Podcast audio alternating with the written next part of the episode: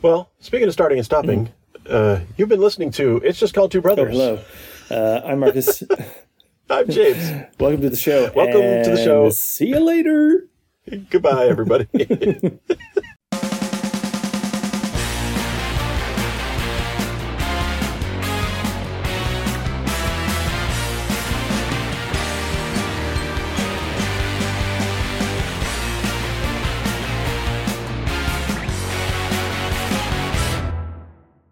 How's it going? It's going all right. Excellent. What's new in the world of mask wearers? Uh, very little, really. Yeah. Yeah. No, no major changes here. Oh, corporate mask wearers, I should say. Yeah. Yeah. No, it's pretty much the same. Yeah, that's good. There's some weird weirdos out there with the uh, there's the anti-mask crowd on Yes. both sides of the businesses. Uh, Some weirdos saying, "You can't make me wear a mask in your store. You're going to get so many lawsuits." and then um, or well, at least one sign was posted about, "Don't come in my store with a mask. You're putting my employees at risk." what? Why does he think you're going to rob him if you have a mask? You're ready to rob. Maybe. I don't know. In these troubling times, Yes. insert your your case here. Yeah, very I don't mean strange. to li- make light of these troubling times. I mean, I do mean to make light of the uh, the weirdos and anti-science people. Certainly. Hey, speaking of, no, I got nothing. I'm gonna start over. Well, we have some stuff left over. We got a redux. Oh well, all right, sir. Uh, I've I've been trying to roast this yak, um, and that guy is tough, man. Let me tell you, hey, he's tough. I tell you. um, the the smaller cuts, the hamburger's fine, or the the I guess you call it hamburger. The ground meat is mm-hmm. fine. Mm-hmm. The stew meat is fine. The tenderloin, all those better cuts are are fine uh-huh. but the the roasts like chuck roast rump is crazy tough Why is that? he was just a well because a mean mean dude the the yak meat is is is much more lean Yeah. to begin with so it's just all uh meat there's not as much fat to tenderize it you know or to to uh render through and Right. juicify it He enjoyed his aerobics. I guess, yeah. So I really, when I try to grill up low and slow uh, on the grill, you know, do something that that really tenderizes the most people's brisket or tri-tip or even chuck roast. I, I got on the YouTubes and said, "Oh, okay, they're doing a chuck roast on the grill. Fine." So I did that, and nope, I got a little bit of an end piece that was decent, but mostly it was just not not pleasant. So in the crock pot for an extra long time, it'll probably work. But hey, he was uh, somewhat free. uh, If you count all the ground beef we got out of them. Yeah, well. So it was like 70 pounds of ground beef. So that, that right there paid for it, the, uh, the butchering. Mm, Sorry, trigger alert for vegans and vegetarians. yes. We're meat eaters here. I do love vegetables as well. Yeah, got a nice little herb garden going, actually. Um, she planted seeds of lettuce and uh, kale, a couple kinds of kale, spinach, and think there was one other one. And they just they're growing like uh, like weeds, as it were, The proverbial weeds. fresh vegetable and herbs. How much of this was planted when I was there over Christmas? None of it was planted at that point. Okay. There there were things in your back garden though. Yeah, yeah, there were lots of flowers back there Okay. already. Um, so That's what I saw then. yeah, those those are uh, doing well. But she planted all these in pots and, and just has a couple Hmm. Oh, of rows of pots Okay. out there. So you can easily move them and cut them Yeah. and harvest them and all that. Right. Yeah. Um, but also, there's a patch there where the um, the, the the septic tank is. Hmm. So we learned when we were trying to plant stuff there that soil isn't very deep. so there's a concrete uh, thing there. It's like, oh, no wonder nothing grows there. Yes.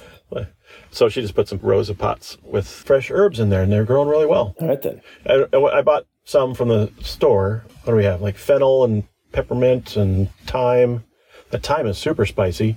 That's really intense. That's uh, that's quite the variety. Is it a? Yeah. Did you get a like a weird variant of time? I'm not sure. It, I'm trying to think of what it's called. I believe it is a, a, a variant. not the usual r- stuff you get in the spice rack. Right. It's more. It's much more intense. Yeah, there are a lot of there are quite a number of specific variations, uh, you know, Mm-hmm. purporting to be lemon and pineapple and various yeah, flavorings. yeah. That was with like the basil. Also, there's um, this guy. I, I can't. Again, I can't think of what basil we got, but he said, "Oh, I think you'll really like it. It's it's uh, kind of spicy. It's very unusual. I think you'll like it. You should try it." I was like, "Okay, You say basil. basil. You say basil. I say basil. Oh, basil. Yeah, that's what I say. Basil Fawlty. Fawlty. You know it's well as I. It's basil. Basil. so we got a you have to growl it. Uh, yeah, angrily. Yeah. hey, that that brings me to Chris Barrie. Okay. You know uh, Arnold Rimmer Yes. in uh, Red Dwarf. How well I do. Yeah, he was in a a show called Brittas Empire. No, the wait, was it called Brittas Empire or the British Empire? No, it had to be Brittas Empire, where he played a guy much like Basil Fawlty. He was running a rec center, and through his usually his own fault, misadventures and mishaps would occur, and he would try and solve you know the issues and you know put everything right but he was kind of oblivious to his own missteps and foibles Okay. to to have caused the problem in the first place. I haven't seen the show, but uh, I, I was looking him up today and uh, found that he was in several seasons of that. See. Single line. Mr. Brittas, she just passed the bus station, Mr. Brittas. Right, all hold hands, please. All hold. Why is no one eating the bread and cheese, Well, apparently they all ate before they came, Mr. Brittas. Right, boy, girl, boy, girl, boy, girl, boy, girl. Are you the mother of this child? Yes. Is it a boy or a girl? Girl. Well, I'm afraid she's going to have to be a boy for today. And don't worry, no one will notice on television with ears like that. So he's a good guy.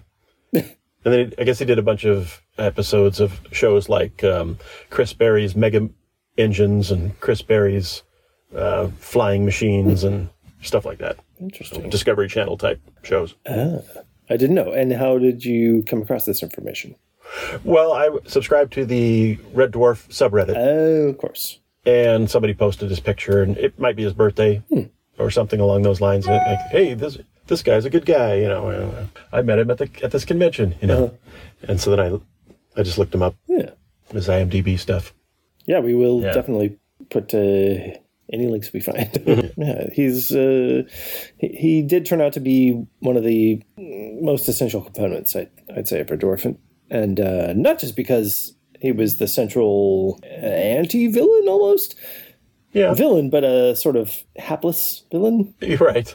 He, he kind of straddled the line, really, between hero and villain. He was an antagonist, but he was also on the same basic side as Lister, Right. as the as the sort of main character of the series.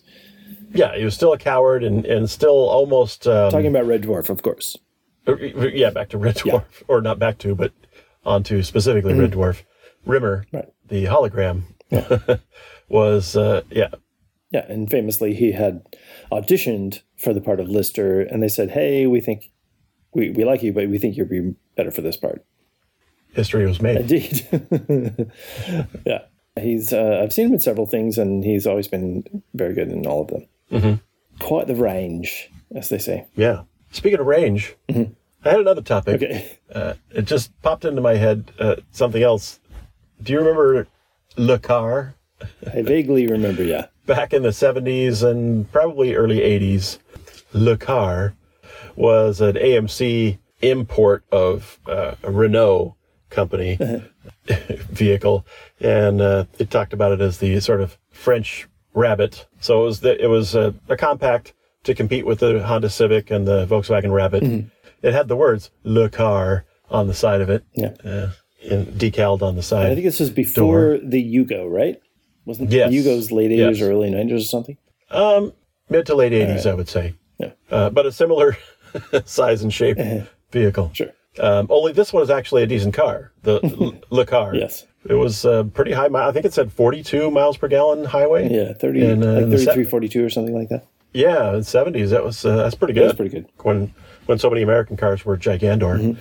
it seemed like it was um, an odd status thing to put Le Car in in like very large, abnormally large letters. I guess so. It's a strange, de- decaled. strange uh, cultural time moment Yeah. uh, where it was considered prestigious to have a foreign car, Mm. but not unpatriotic to have a French car. Yeah. All right, I'll go with that. go along with that.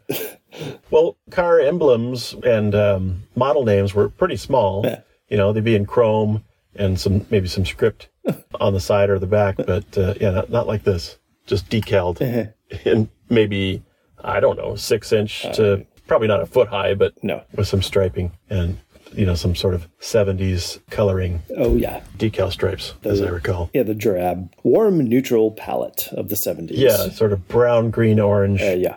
but but subdued versions of those. Often in combination. and all three. you know, not not either or, all three of the autumn ensemble. all right. Yeah. That's it. I don't even think that it has been parodied on The Simpsons, which is unusual. It, it is. It, it was a minor cultural touchstone, but sort of exists in its own time. It's not one of those that has you know dogged the psyche of Americans for very long, like No. say the Edsel or uh, the K car or a lot of other things.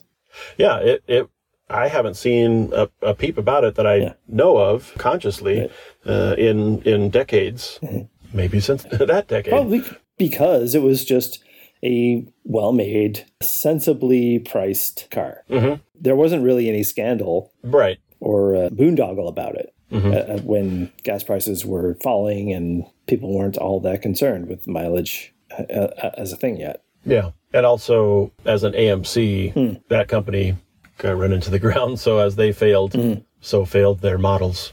Right, and but- imports. Right, but were they importers or were they just uh, licensors? Yeah, they, well, they then they made it in Kenosha, Wisconsin, Uh-huh. um, or partially assembled, you know, something along those lines. As it uh, as it gained popularity, then they Right. started making it as well. But then then they tanked. yes. Uh, no fault of the wonderful cars that they had made previously. the Pacer, the Gremlin. Yes. Which it must be said, we both drove, I guess, for a time. Or did you the just, Gremlin. Oh yes, yeah. because I Vapor lock. I briefly owned that thing yeah, same here. for a year or a year and a half or something like that. Mm-hmm. One of us passed it to the other. I don't remember which. I don't think you got it from me. I think it. Okay. I, I don't remember what happened when I. Did we just? I think you just returned in, it or- to the farm, Okay. and then it, and then I didn't have a car at the time, so I got it. Oh, okay. All right.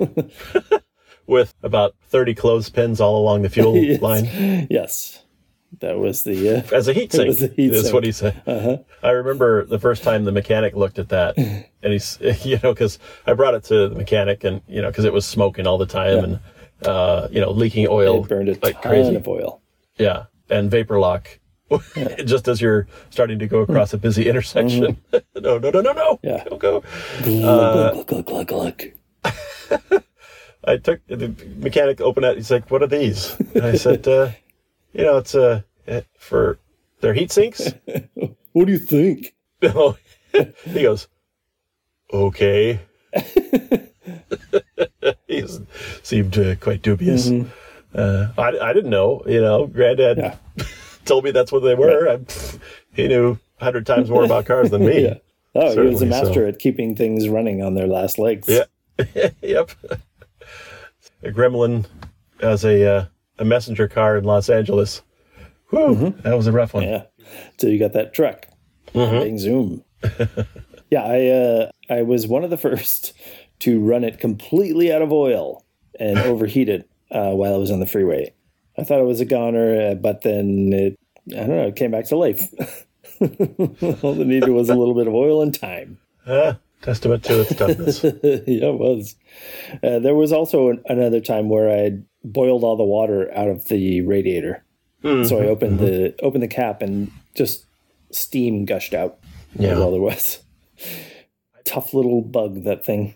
it's true. It's true. Tough little gremlin. I must say, and apologize to you since you since you got it after me. I did change quote unquote change the head cover gasket, Ah. which was said to be the, the issue. Right.